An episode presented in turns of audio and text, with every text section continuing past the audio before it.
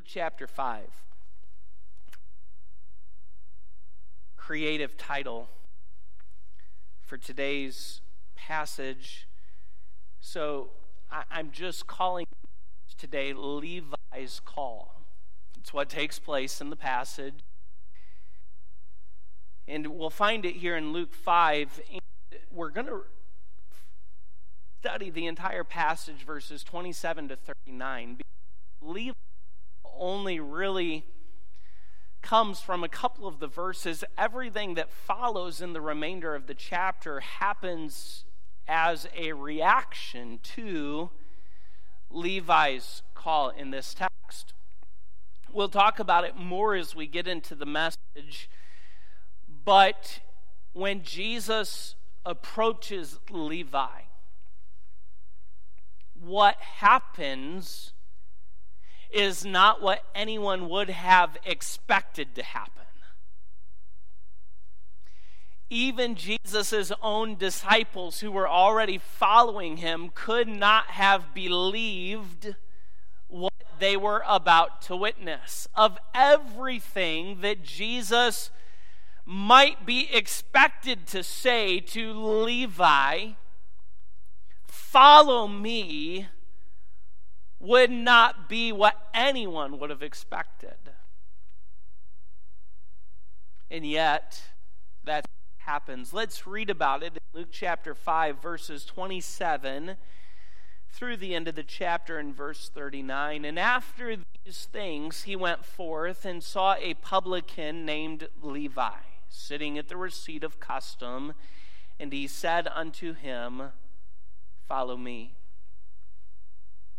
And he left all, rose up, and followed him. And Levi made him a great feast in his own house, and there was a great company of publicans and of others that sat down with them. But their scribes and Pharisees murmured against his disciples, saying, Why do you eat and drink with publicans and sinners? And Jesus answering said unto them, they that are whole need not a physician, but they that are sick. I came not to call the righteous, but sinners to repentance. And they said unto him, Why do the disciples of John fast often and make prayers, and likewise the disciples of the Pharisees, but thine eat and drink? And he said unto them, can ye make the children of the bride chamber fast while the bridegroom is with them? But the days will come when the bridegroom shall be taken away from them, and then shall they fast in those days. And he spake also a parable unto them No man putteth a piece of a new garment upon an old. If otherwise, then both the new maketh a rent, and the piece that was taken out of the new agreeth not with the old. And no man putteth new wine into old bottles, else the new wine will burst the bottles and be spilled, and the bottles shall perish. But new wine must be put into new bottles, and both are preserved. No man, also having drunk old wine, straightway desireth new, for he saith, The old is better. As we study the Word of God today, there are three different scenes that I'd like you to visit with me from Luke 5 27 to 39. And it'll speak to our hearts as we respond to God's word. Number one, I'd like you to see with me the conversion. A conversion in this passage.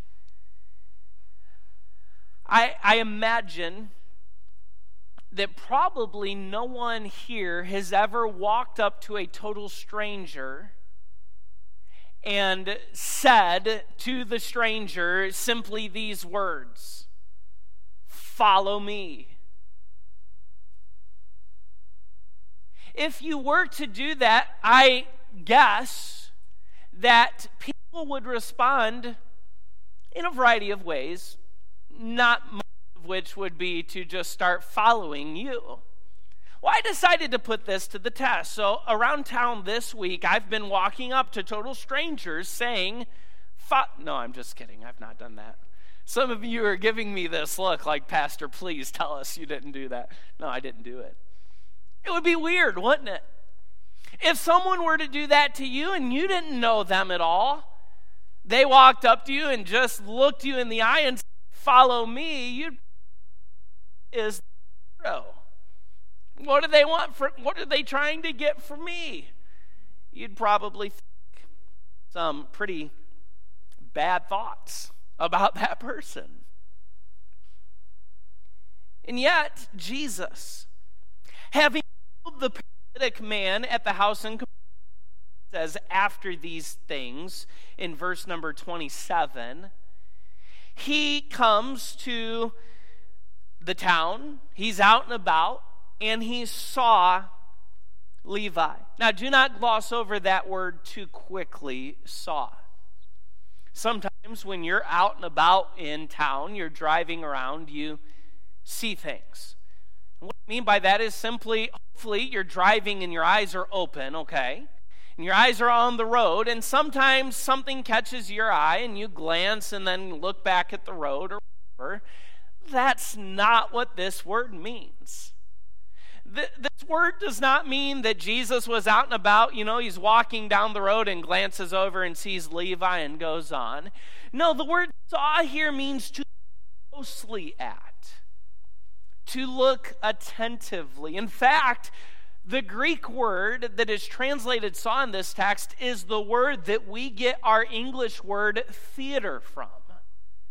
It identifies the idea of gazing at with a purpose.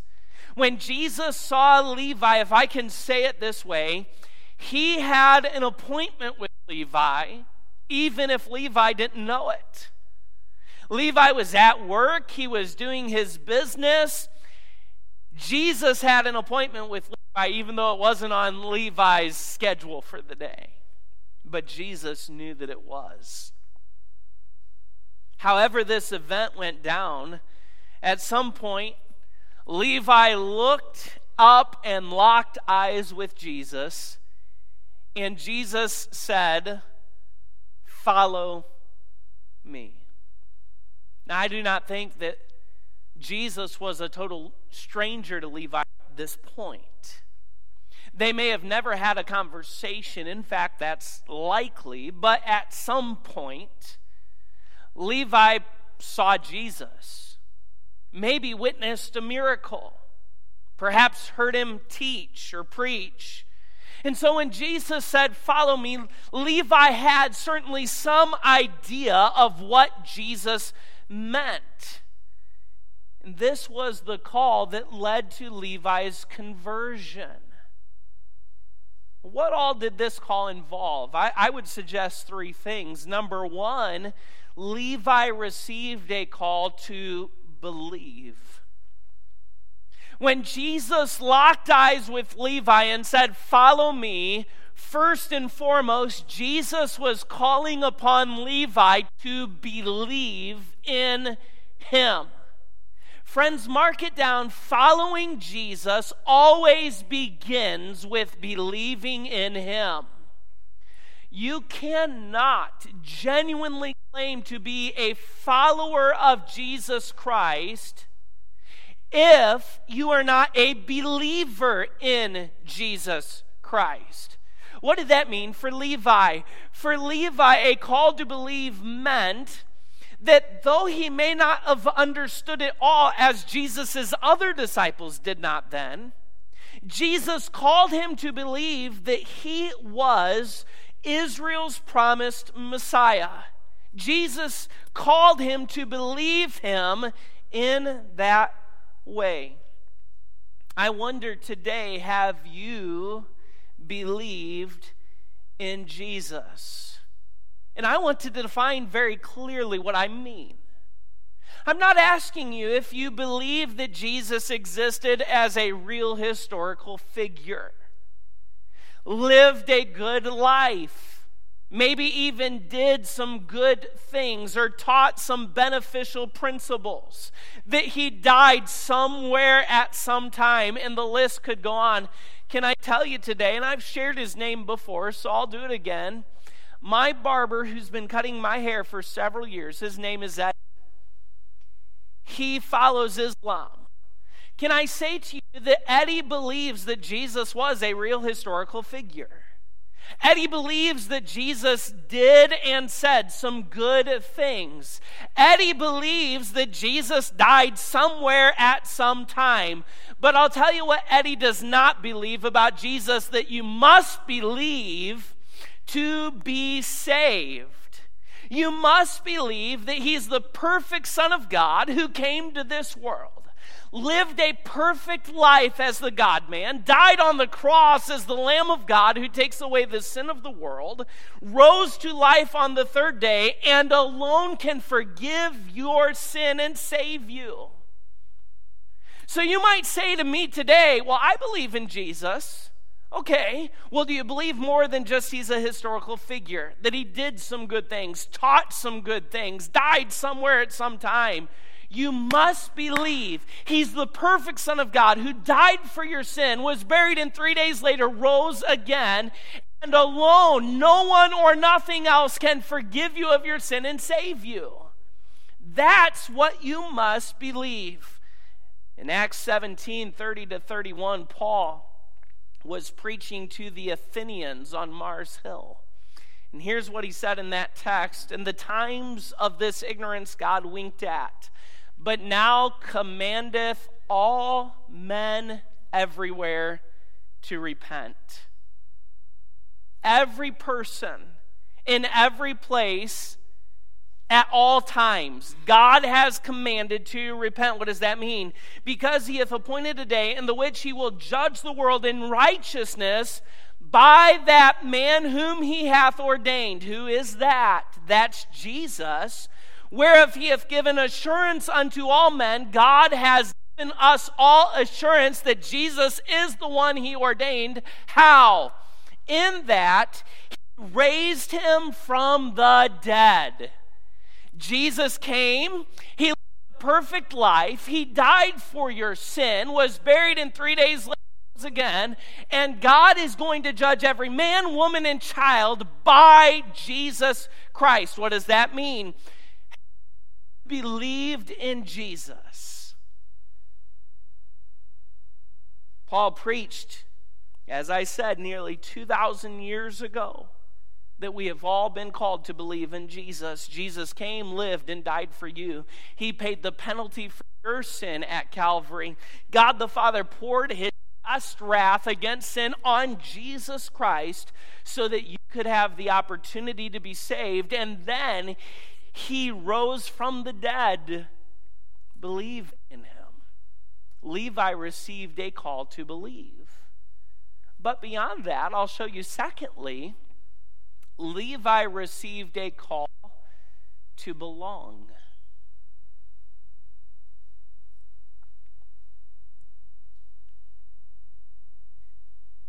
When Jesus called Levi to follow him, that's not what people would have expected Jesus to say. You know, sometimes people say things to us that, that we don't expect. It surprises us, it catches us off guard.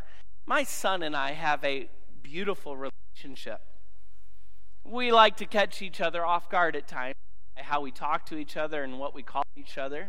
Yesterday afternoon, it came out from Michael to me in the, this form. He said, Daddy, you're a little miserable piece of cracker.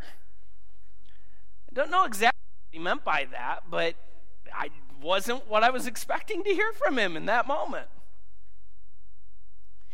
Jesus looked at Levi and said these words Follow me. Not what anyone expected. I would doubt even what Levi expected to hear from Jesus in that moment. This is what Jesus said. And if Levi chose to follow Jesus, it was a call to believe and to belong. He would belong in two new ways. Number one, he would belong to Christ. Number two, he would belong to community. And here's what I want you to catch from this as a tax collector, Levi was hated by everyone. You say, Pastor, I understand that. I'm not a big fan of taxes and the IRS and all that. But, but it was very different for him in his day. The number of Jewish tax collectors collected taxes on behalf of the Roman government. If I could put this in perspective for, for you, let's imagine, and I, I hope this would be true of all of us, that we are patriots, that we love our country here in the United States of America. Let's say that one day we were invaded by a foreign power. Let's name one, okay? That could be a possibility. Let's say that we were invaded and overthrown by North Korea someday, okay? And that um, as they set up their government and ruling over us, that some Americans collaborated with them to collect your taxes to send to the North Korean government. How many of you would struggle with that? Okay, similar. When Levi, as a Jew, collaborated with the Roman government to collect their taxes from his Jewish brethren, he was hated. He was a traitor. He, he, at that very moment, would have been ostracized from every aspect of Jewish social life. He could not, regardless of what his reputation had been, he would immediately have been unable to give testimony in a court of Jewish law. He would not have any longer been able to be a part of the local synagogue. He was likely even disinherited, disowned by his family and not able to participate in family functions with them. He was a shame to his family and to his heritage. He was hated. And yet, Jesus offered Levi something wonderful. His call, I want you to see this, his call demonstrated love, grace, and mercy beyond imagination something no one else had offered Levi. And if Levi accepted, he would belong. First, again, he would belong to Christ. When a person trusts Jesus Christ as Savior for salvation, so much changes immediately. And part of what changes immediately is you go from belonging to one master, ultimately the devil, to belonging to Jesus Christ. You can search the New Testament for things that are true of those who belong to Jesus Christ. Even search out just this phrase, in Christ. And you'll find these realities as examples to those who are in Christ. You're redeemed. You're not condemned. You're free from the law of sin and death. You're inseparable from His love. You're approved. You're sanctified, wise, alive, triumphant, new, free, brought near, partakers of God's promises, saints, consoled, perfected.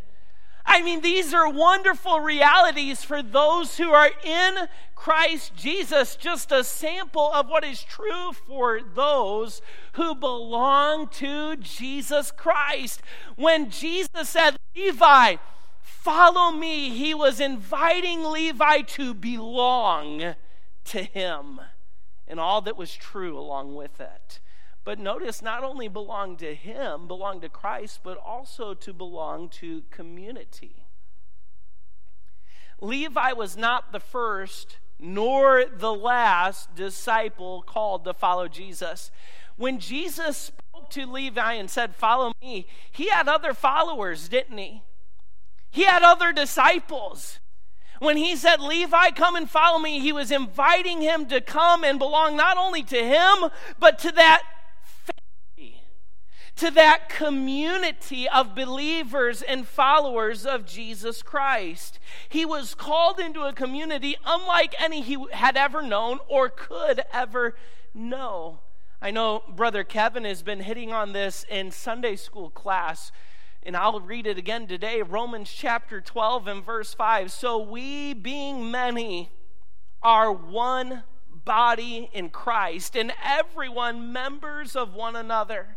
Listen, friends, one of the beautiful truths of following Jesus is that when you receive that call to follow Jesus, first to believe, and then it's a call to belong, the reality is from them forward in life, you never walk alone because you are placed in Christ, you belong to Him. He never leaves you nor forsakes you, but also you are placed into a community of other Christ followers. You have brothers and sisters. You belong to a family. We should be a place, listen to me, friends, of belonging. When people come and join this community, this local church body, just as Jesus extended a call to Levi and it was a call to belong, we should make sure that we here at Cornerstone make others feel as if they belong because this is a family. We are brothers and sisters in Christ. And we should make sure we respond to each other that way. Can I also say, for some, maybe you've not made yourself a part of the family. I don't just mean that maybe you've not trusted Christ, so that may be true. Maybe you have, but you're not faithfully making yourself part of the family. Don't miss out on that wonderful privilege that God's given us to belong. Number three, not only did Jesus call Levi to believe and to belong, but I'll show you this Jesus called Levi to become. Pastor, what do you mean by that? The call to follow was a call to accompany Jesus, to be in the same way with Jesus. That's what the word follow means. Come accompany me. Come be in the same way with me. And it doesn't carry so much the idea of a geographic location. Hey, if I'm walking down First Street, you make sure you're right behind me, walking down First Street behind me. It's more the idea of growing to know and to be an imitator of.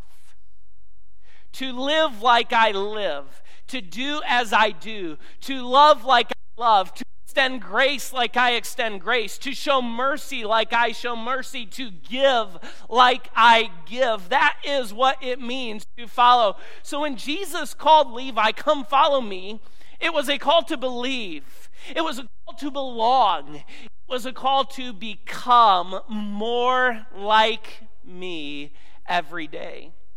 Following Jesus leads to becoming more like him. And if you are truly following Jesus, you will be looking more like him the longer you follow him. If you are truly accompanying him in the same way with him, you should be growing in all of those ways, living, giving grace, mercy, loving in all of those ways more and more the longer you follow him to become more like Him.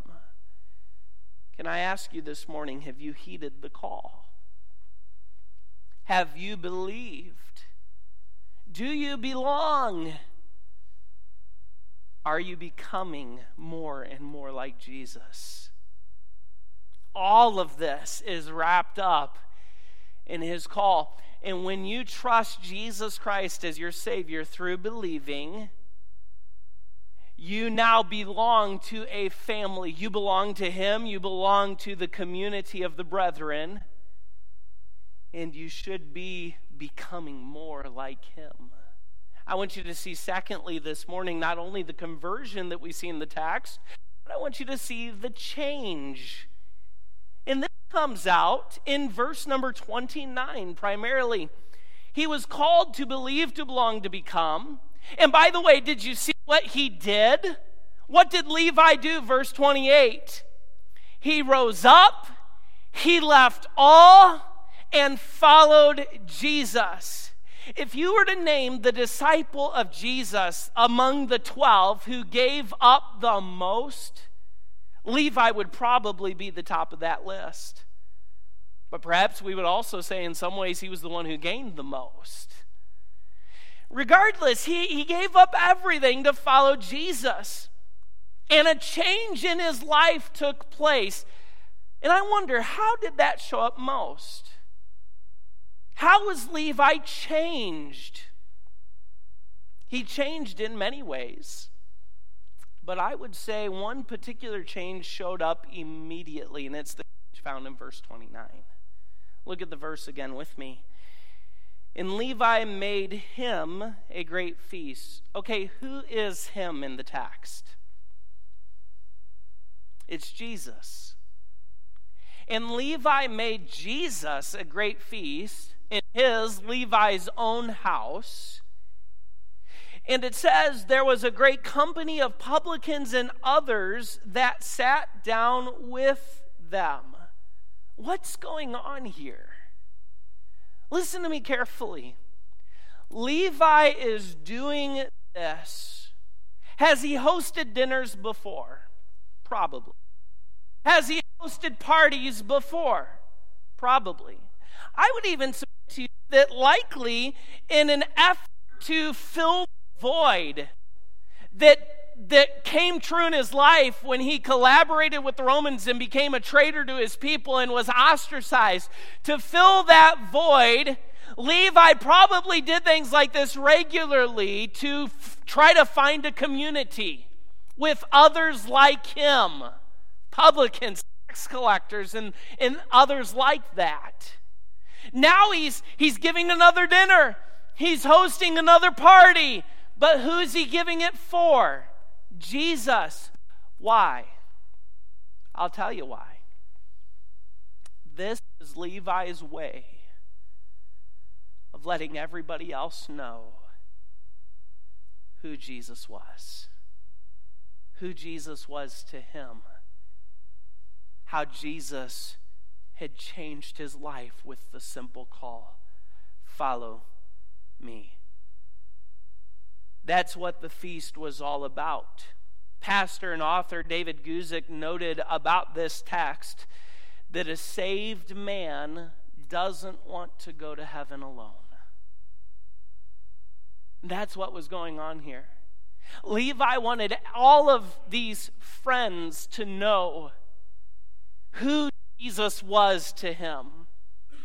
And I ask you the question today who are you taking to heaven with you? Who are you working to take to heaven with you?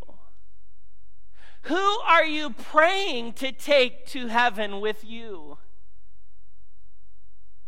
And I'm going to pause right now and say, you say, Pastor, I'm not sure I could name anybody right now that I am taking to heaven with me. And you know what? The fruit is of God.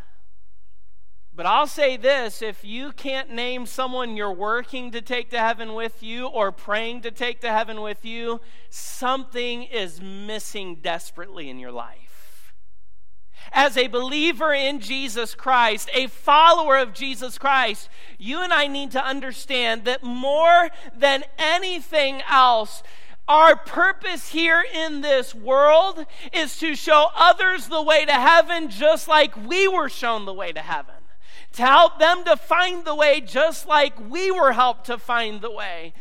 God is going to give the that you and I are to be the laborers, to be the ones out working the field, to harvest. How do we do that?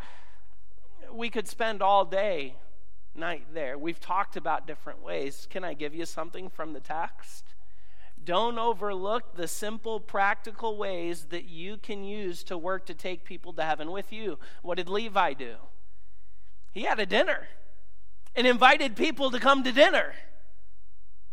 You, you say, Pastor, really? Yes.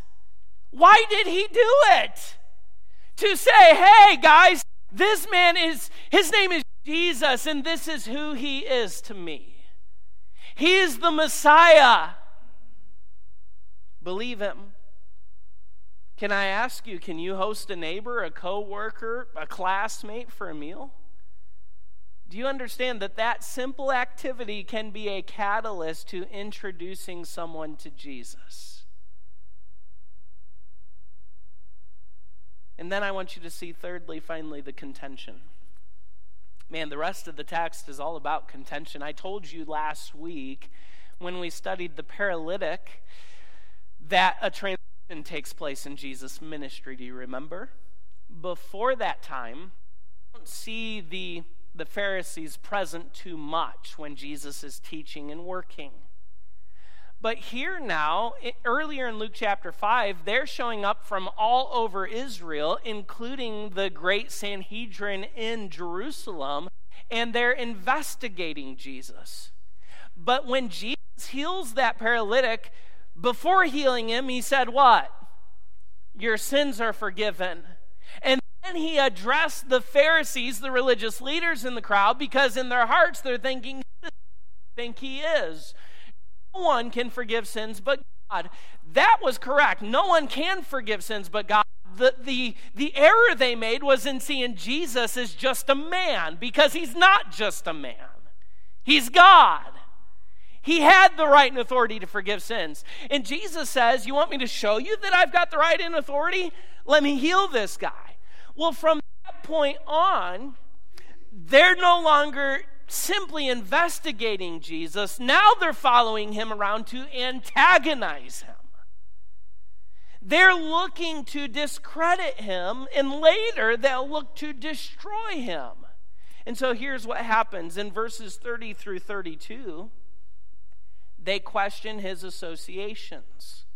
Look at verse 30. But the scribes and Pharisees murmured against his disciples, saying, I, I find this interesting. They don't attack Jesus directly, do they? Do you see that? Who are they questioning here in verse 30? The disciples. They're talking to Peter and James and John and the others.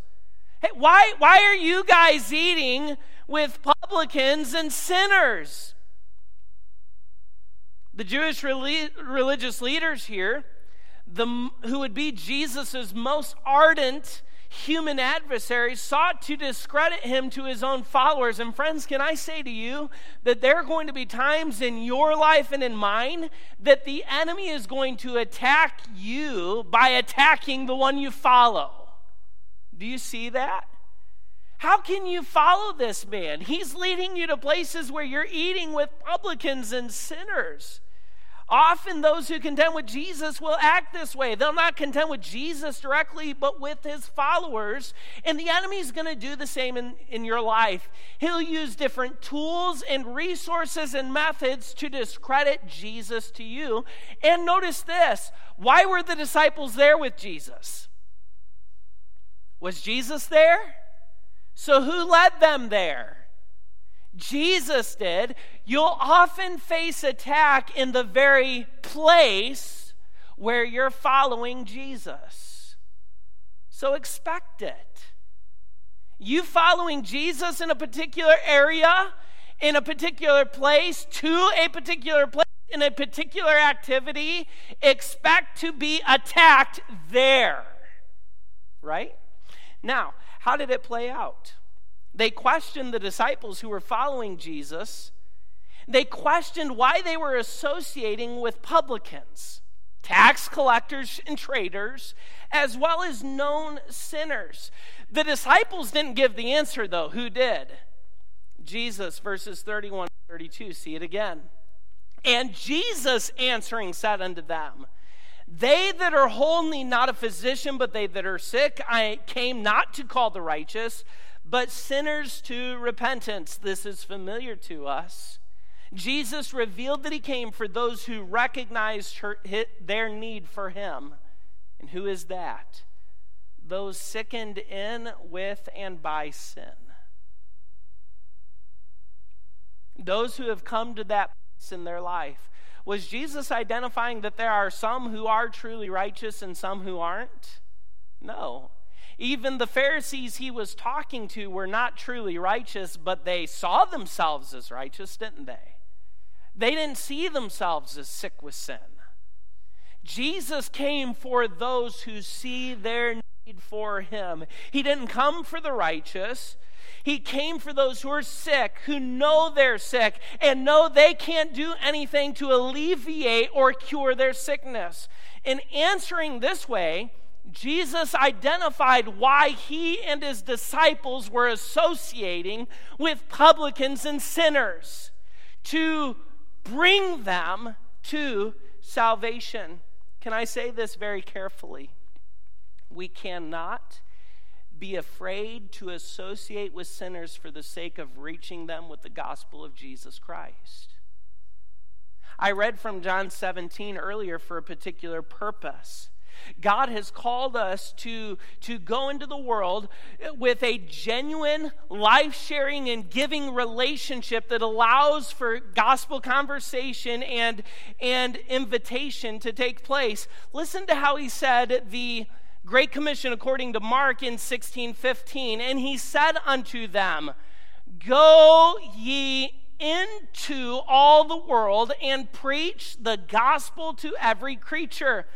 Go and into are really important words in the text. We're to go into the world. In John 17, 18, that prayer we read earlier, Jesus prayed this As thou hast sent me into the world, what? Even so have I also sent them into the world. They said, How dare you associate with publicans and sinners? Jesus said, I'm doing so because they're supposed to reach.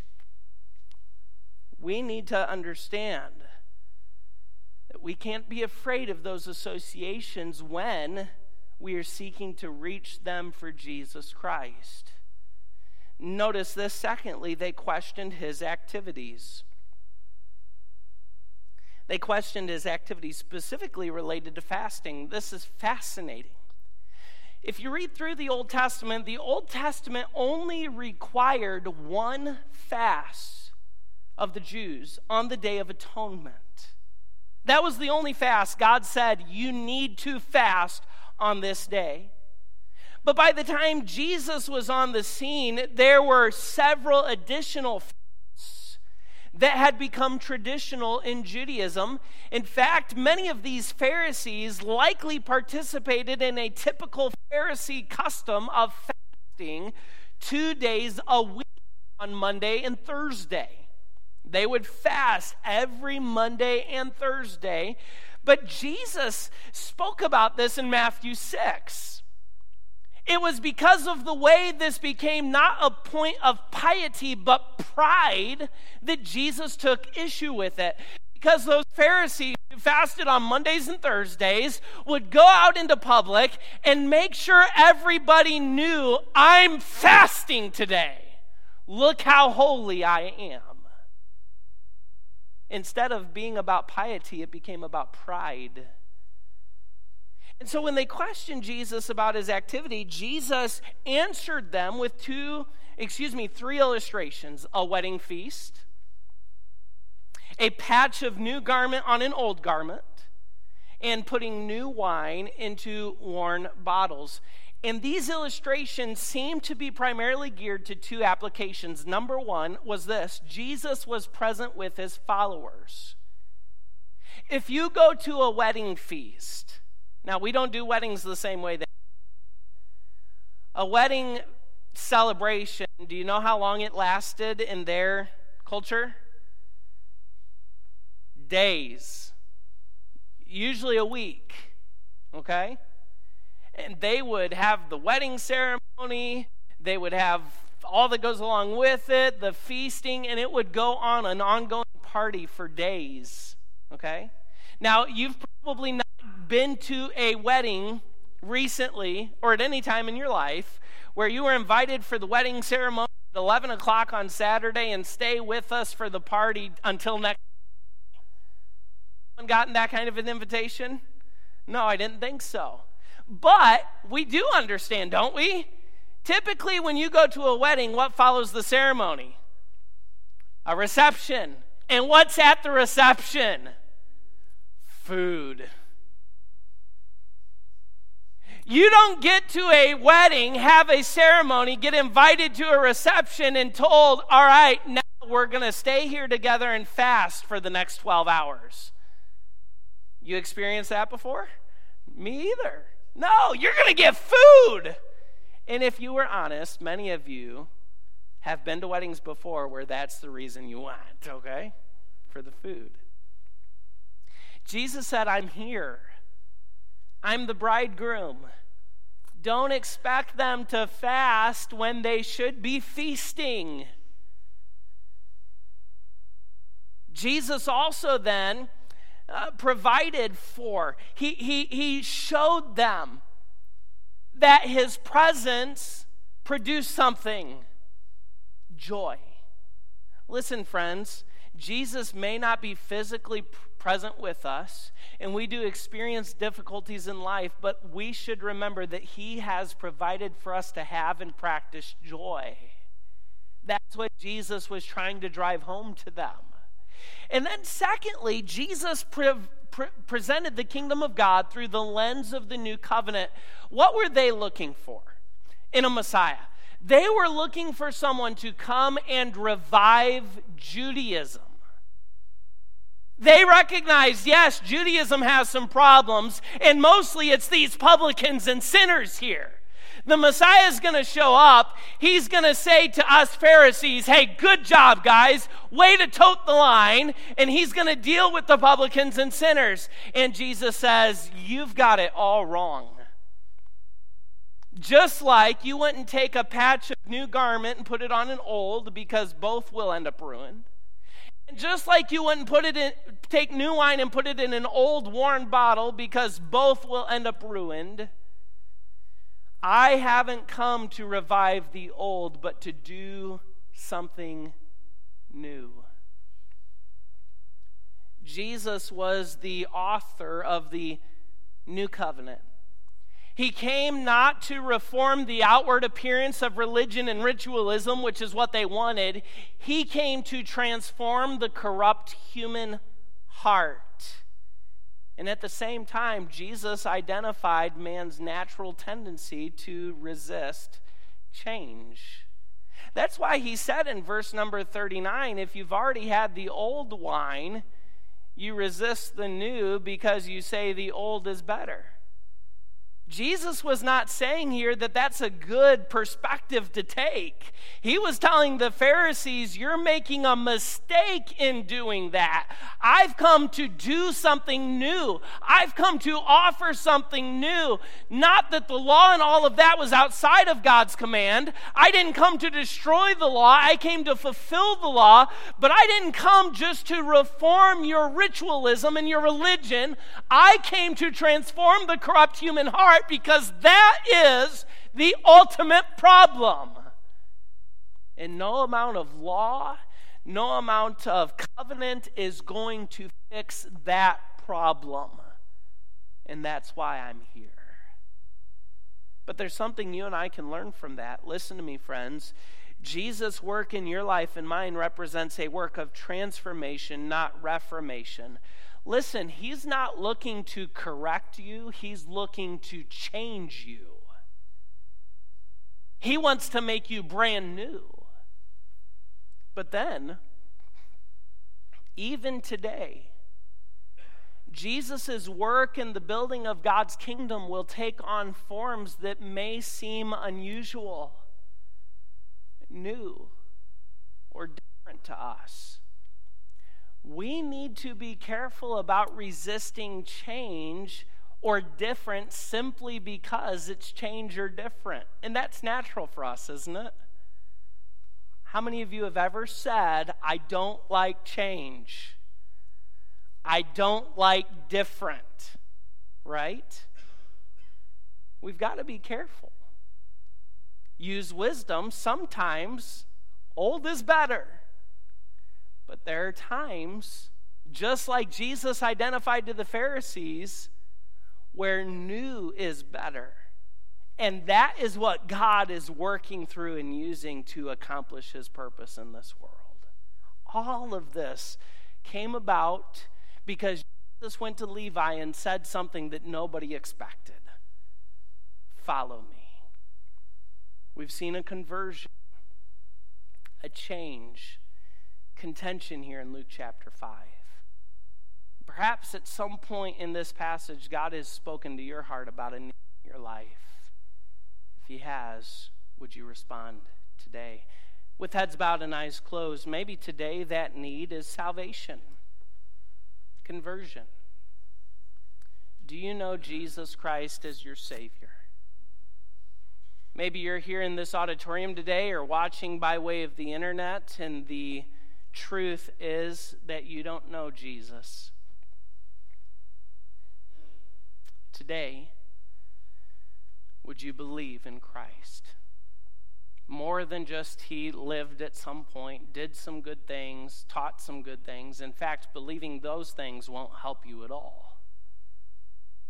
But believing that he's the perfect Son of God who came to die for your sin, was buried, and three days later rose again, and that he alone can save and forgive you, that is different.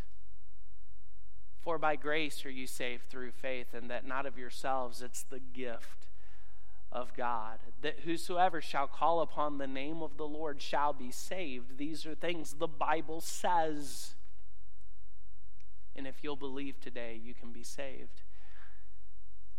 Believer in Jesus Christ, do you understand today you belong to Him? You belong to community. Do you understand today that He wants to work in your life to make you more and more like Him? Are you growing in that way? Is the change in your life being demonstrated through the work you're doing to take someone to heaven with you, the praying you're doing to take someone to heaven with you? Let's be obedient to the Lord today.